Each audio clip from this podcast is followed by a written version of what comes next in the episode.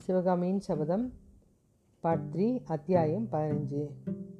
இந்த நடனம் ஆடிக்கிட்டே இருக்கும்போது இவர் கேட்குறாரு என்னமோ நடனம் ஆட முடியுமான்னு கேட்குறீங்களே எங்கள் ஊர்லெல்லாம் இந்த மாதிரி நடனம் அங்கேயெல்லாம் சாட்டையில் அடி கொடுத்தாலே ஆட ஆரம்பிச்சிருவாங்க அப்படின்றாங்க. யார்? இந்த வாதாபி சக்கரவர்த்தி சொல்கிறாரு மகேந்திரருக்கு ஒரு மாதிரி ஆகிடுது அதெல்லாம் இல்லை எங்களுடைய இதில் வந்து நாங்கள் எல்லாருக்கும் அந்த மரியாதை கொடுப்போம்.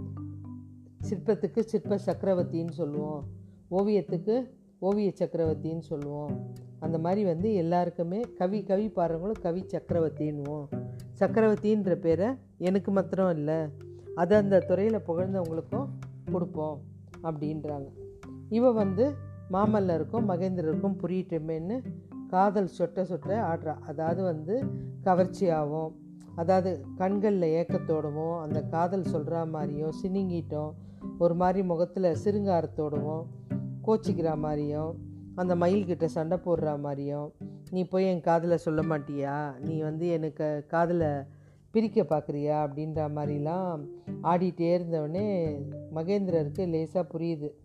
இது என்னடா அது காதில் வெளிப்படுத்தின்னு இருக்கா மக வேலனுடைய காதில் வெளிப்படுத்துகிற மாதிரி இவளுடைய காதில் மாமல்லர்கிட்ட சொல்கிறாள் அப்படின்ட்டு நமக்கே இது புரியுது அப்படின்னு யோசிச்சுட்டு என்ன பண்ணுறாரு ஒரு சேவகனை கூப்பிட்டு அவங்ககிட்ட காதில் சொல்கிறாரு அவன் போயிட்டு ஆயினர்கிட்ட சொல்கிறாரு ஆயினர் உடனே சிவகாமி கிட்டே சொல்கிறார் அம்மா இந்த பாட்டு வேண்டாமா வசீகர பெருமானுடைய ஒரு பாட்டு வேணும். அதாவது வந்து கல்யாண மண்டபத்தில் ஒரு அசம்பாவிதம் நடந்து அந்த மனம் எப்படி மாறும்? கோபமாக ஆத்திரமா அந்த மாதிரி பாடணும் அப்படின்னு சொல்கிறாங்க இப்போ அவளுக்கே ஒரு மாதிரி ஆயிடுச்சு. என்னடா இது?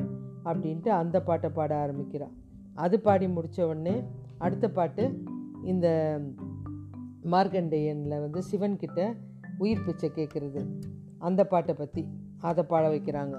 அதுவும் பாடுறா. இதெல்லாம் பார்த்துட்டே இருக்கும்போது புலிகேசி சொல்கிறாரு இவளுடைய அபிப்ப அபிநயம் வந்து அவ்வளோ அழகாக இருக்குது அப்படின்றார். உடனே இவர் சொல்கிறார் நாகாநந்தி எழுதுனது உண்மைதான் வாதாபி மன்னர் சொல்லிட்டு மகேந்திர பல்லவரை பார்க்குறாரு. மகேந்திரர் முகத்தில் எந்த வித மாறுதலுமே இல்லை. நாகாநந்தி யார்? அப்படின்னு மகேந்திரர் கேட்குறாரு நீங்கள் நாகாநந்தி பேரை கேள்விப்பட்டது இல்லையா தென்னாடெங்கும் பல நாள் யாத்திரை பண்ண புத்த பிட்சுவாச்சே புத்த பிட்சு என்ன எழுதியிருந்தார் உங்களுக்கு? அப்படின்னு கேட்குறாரு இந்த யாத்திரை விவரத்தை எனக்கு அவ்வப்போது தெரிவிக்கும்படி கேட்டிருந்தேன். அதனால் எழுதினார் ஆயினரை போகிற மகா சிற்பியும் சிவகாமியை போல் நடன கலா ராணியும் இந்த பாரத கண்டத்தில் வேறு எங்கேயுமே பார்க்க முடியாதுன்னு ஒரு தடவை எழுதியிருந்தார். நாகானந்த பிட்சு நல்ல கலா ரசிகர் அப்படின்றாங்க. உடனே ஆமாம் ஒருவேளை உங்களுக்கு தெரிஞ்சிருக்குமே அவரை. மகேந்திரர் மௌனமாக இருக்கார். நாட்டில் இருந்த எல்லா பிச்சுக்களையும் ஒற்றர்கள் நினச்சி நீங்கள் சிறப்படுத்துனீங்களே.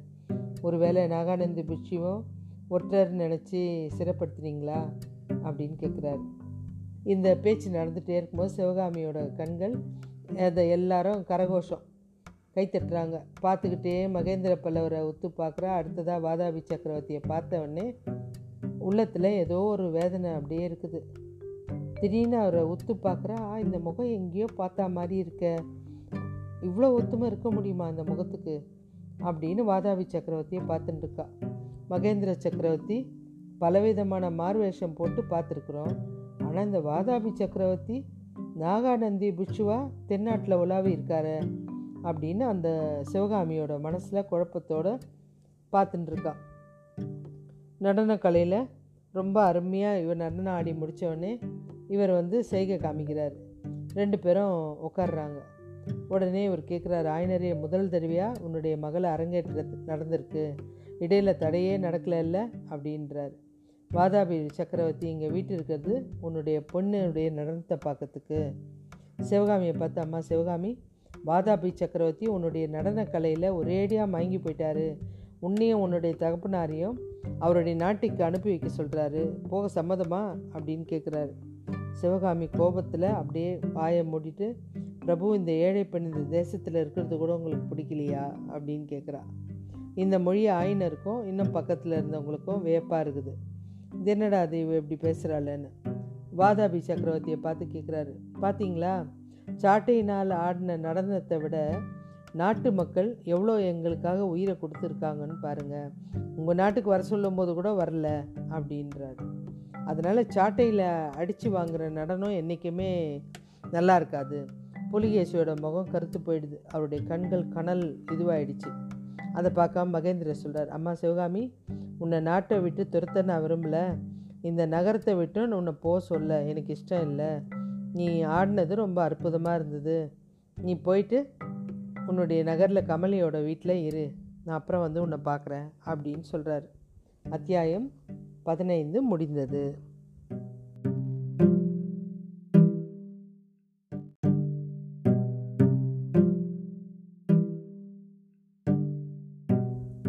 சிவகாமியின் சபதம் பத்ரி அத்தியாயம் பதினாறு. மறுநாள் காஞ்சி நகரில் மீண்டும் ஒரு பெரிய கொண்டாட்டம். வாதாபி சக்கரவர்த்தி புலிகேசி காஞ்சிலேருந்து புறப்படுறதா இருக்குது.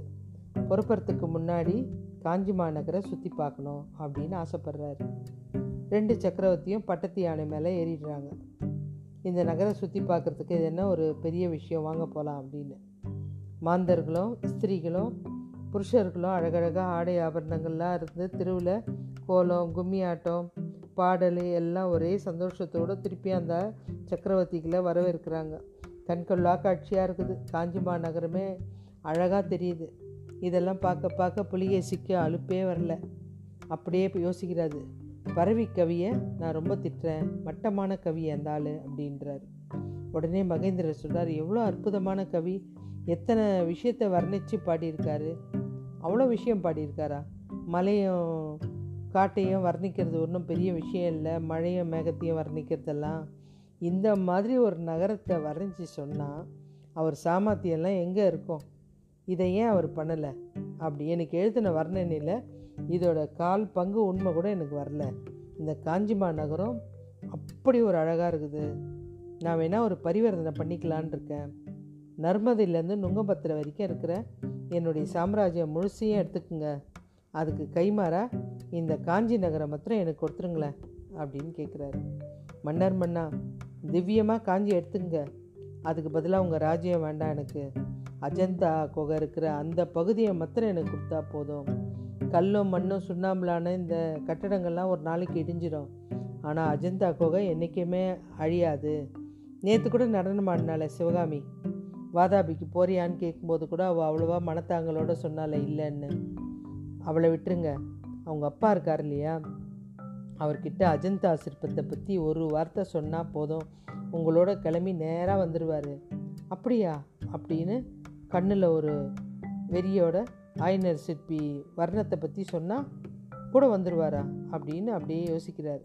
சிந்தனை கலந்த யோசனை அவர் கண்ணில்.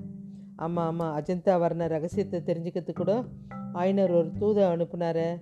உங்களுக்கு ஞாபகம் இல்லையா அப்படின்னு பல்லவ சக்கரவர்த்தி சொல்கிறாரு அந்த ஓலை படிக்கும்போது உங்களுடைய முகம் எப்படி போச்சு அப்படின்னு சிரிக்கிறாரு.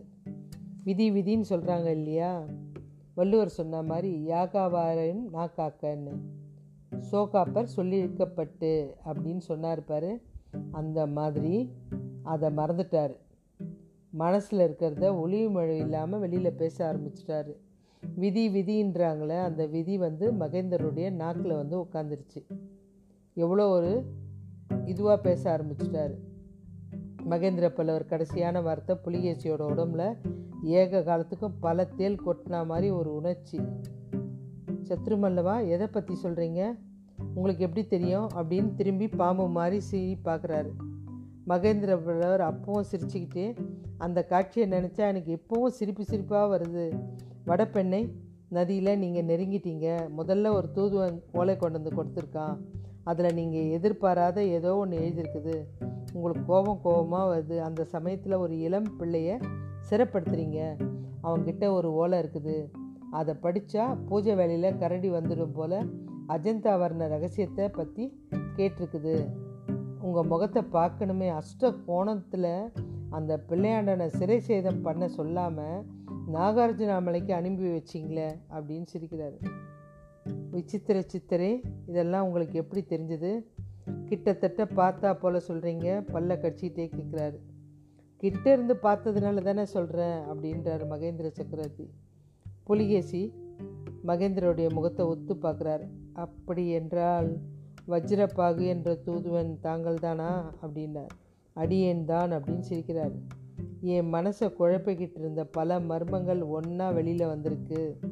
மீதமுள்ள மர்மத்தையும் கண்டுபிடிக்கிறதுல இனிமேல் கஷ்டம் இருக்காதுன்னு நினைக்கிறேன் அப்படின்னு மனசுக்குள்ளேயே சொல்லிக்கிறார். ஒருத்த குரலில் வச்சிரப்பா கொண்டு வந்த அந்த ஓலை அந்த ஓலையில் ஒன்றுமே இல்லை. காஞ்சி மகேந்திர பல்லவருக்கு எதுவுமே பெரிய காரியமே கிடையாது ஐயா. இப்போ எனக்கு சொல்கிறதுக்கு எஜ ஓலையை பற்றி சொல்கிறதுக்கு ஒன்றும் பிரச்சனையே கிடையாது. சச்சியஜித்திரரே அந்த பிள்ளை முதல்ல கொண்டு வந்த நிஜ ஓலை மாத்திரம் உங்ககிட்ட இருந்திருந்தா இன்றைக்கி நீங்களும் நானும் காஞ்சி வீதியில் பட்டத்து யானையில் உட்காந்துட்டு ஊர்வலம் போயிட்டுருக்க மாட்டோம். ஊர்வலத்தை வர்றதுக்கு வீதியே இருந்திருக்காது. ஏன் காஞ்சி நகரமே இருந்திருக்காது? வைஜெயந்தி பட்டணம் நடந்த கதி தான் காஞ்சிக்கு அடைஞ்சிருக்கோம் நண்பரே. இப்போ நீங்கள் உண்மையை சொல்லுங்கள் இந்த அழகான நகர அடியோடு அழிச்சிடணுன்ற எண்ணம் உங்களுக்கு அப்போ உட மனசில் இருந்ததில்ல? அப்படின்ற புலிகேசி தன் மனசுக்குள்ளே அப்போது அவ்வளோவா இல்லை. இப்போ தான் மனசை எரிக்கணும் போல இருக்குன்னு மனசில் நினச்சிக்கிறார். பல்லவேந்திரா நிஜ ஓலையில் என்ன எழுதியிருந்தது? வேற ஒன்றுமே இல்லை. பாகப்பிரிவினை தான். பல்லவ சாம்ராஜ்யத்துக்கு காஞ்சி சுந்தரியை நீ எடுத்துக்கொள். நடன கலாராணி சிவகாமியை என்னிடம் கொடுத்து விடுன்னு பிட்சு உங்களுக்கு கேட்டிருக்காரு. இதை கேட்டதுமே சக்கரவர்த்தி கொஞ்ச நேரம் யோசனையில் ஆழ்ந்துட்டு காஞ்சி சுந்தரியை கைப்பற்றுறது அவ்வளோ சுலபமான காரியமா? நண்பரே இந்த ஓலை எழுதியிருக்கிறபடி நீங்கள் நேராக காஞ்சிக்கு வந்திருந்தீங்கன்னா ரொம்ப சுலபம். ஆனால் காஞ்சி கோட்டை வாசல் கதவுகள் உங்கள் யானைப்படையில் ஒரு யானை மோதலுக்கு கூட ஈடு கொடுக்க முடியாது. அவ்வளோ நொடிஞ்சு போகிற நிலைமையில தான் இருந்தது. ஆனால் இப்போ எல்லாமே பலம் பெற்றுடுச்சு. உங்களுக்கு இவ்வளோ ஒரு சக்தியா? இவ்வளோ ஒரு அரசியல் திறமையா? உங்ககிட்ட இருந்து அர்த்த சாஸ்திரம் எழுதின கெடிலியார் உங்ககிட்ட இருந்து கௌடில்யர் வந்து பிச்சை தான் வாங்கணும் அப்படின்றார். எங்கள் தென்னாட்டிலே ஒரு ராஜதந்திரி இருக்கார். அவர் வந்து திருவள்ளுவர். அந்த பெரியவர் எழுதின நூலை உங்களுக்கு பரிசீலிக்கணும்னு நினச்சேன். ஆனால் உங்களுக்கு எங்களுடைய மொழி தெரியாது. அதனால் அதை கொடுக்கல அப்படின்றார். நண்பரே போனதெல்லாம் போட்டோம். இதெல்லாம் விட ஒரு பெரிய அனுபவத்தை எனக்கு கொடுத்துட்டீங்க. எல்லாத்தையும் மறந்துடுங்க இந்த பத்து தினங்கள் நீயும் நானும் ரொம்ப சிநேகிதராயிட்டோம். உங்களை நான் அறிஞ்சிக்கிட்டது எங்களை நீ தெரிஞ்சுக்கிட்டது எல்லாமே ஒரு சிறப்பாயிடுச்சு. மட திறந்தா போல் எல்லா தந்திரத்தையும் மனசில் வச்சுக்க தோணல. ஏன்னா ஸ்நேக துரோகம் துரோகம் ஆகிடும் உங்களுக்கு சொல்ல வந்ததெல்லாம் சொல்லிட்டேன் நான். நமது தேசத்தில் எந்த தடங்களும் இருக்கக்கூடாது. ஆயில் இருக்க வரைக்கும் நம்ம ரெண்டு பேரும் சிநேகிதர்கள். என் ஆயிலுக்கும் நான் உங்களுக்கு விரோதம் நினைக்கவே மாட்டேன் துரோகம் நினைக்கவே மாட்டேன். நீங்களும் அப்படியே இருங்கன்னு மகேந்திர பல்லவர் உண்மையான நிகழ்ச்சியோடு கேட்குறாரு. சத்ருமல்லா அதை பற்றி கேட்கணுமா? அப்படின்னு வாதாபி சொல்கிறார் நகர்வலெல்லாம் முடிஞ்சு பட்டத்து யானை எல்லாம் கிளம்பி போன அப்புறம் யானை மேலே இருந்து இறங்குறாங்க.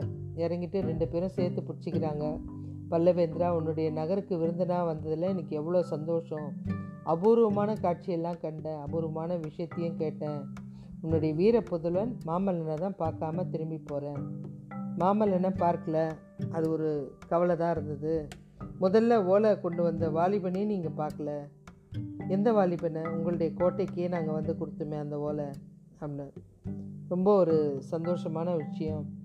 புலிகேசி சொல்கிறாரு தளபதி பிறஞ்சோதியை பார்க்காத எனக்கு வருத்தமாக தான் இருக்குது அப்படின்றாரு. ஆமாம் இன்னொரு விஷயம் இருக்க அப்படின்றாரு. என்ன விஷயம்? தெரியாத மாதிரி கேட்குறீங்களே அப்படின்றாரு. சக்கரவர்த்தி கோரிக்கை வச்சா எதுவுமே தடங்கள் இல்லாமல் நடக்கும். பிக்ஷுவை பற்றி அவர் உங்களுக்கு தெரியாதா அப்படின்னு கேட்குறாரு இந்த கோரிக்கை நீங்கள் எனக்கு வச்சிங்கன்னா நான் அந்த கோரிக்கையை நிறைவேற்றி தரேன். உடனே அவர் சொல்கிறாரு நாங்கள் பல்லவ வம்சம் யாருக்கும் எளிதில் வாக்கு தரமாட்டோம் வரம் தரமாட்டோம். எங்கள்கிட்ட கேட்டால் நாங்கள் தருவோம். பல்லவேந்திரா நான் போயிட்டு வரேன் அப்படின்றார். இவர் வந்து பிட்சுவை மீட்டுறதுக்காக கேட்டார். அவர் அதுக்கு நீங்கள் எங்கிட்ட கெஞ்சி கேளுங்க நான் செய்கிறேன் அப்படின்ற மாதிரி சொல்லிட்டார். சத்யஜித்ரே ஞாபகம் இருக்கட்டும் அப்படின்றார் மகேந்திரர். ஒரு நாளும் மறக்க மாட்டேன் அப்படின்னு வாதாபி கிளம்பிட்டார். அத்தியாயம் பதினாறு முடிந்தது.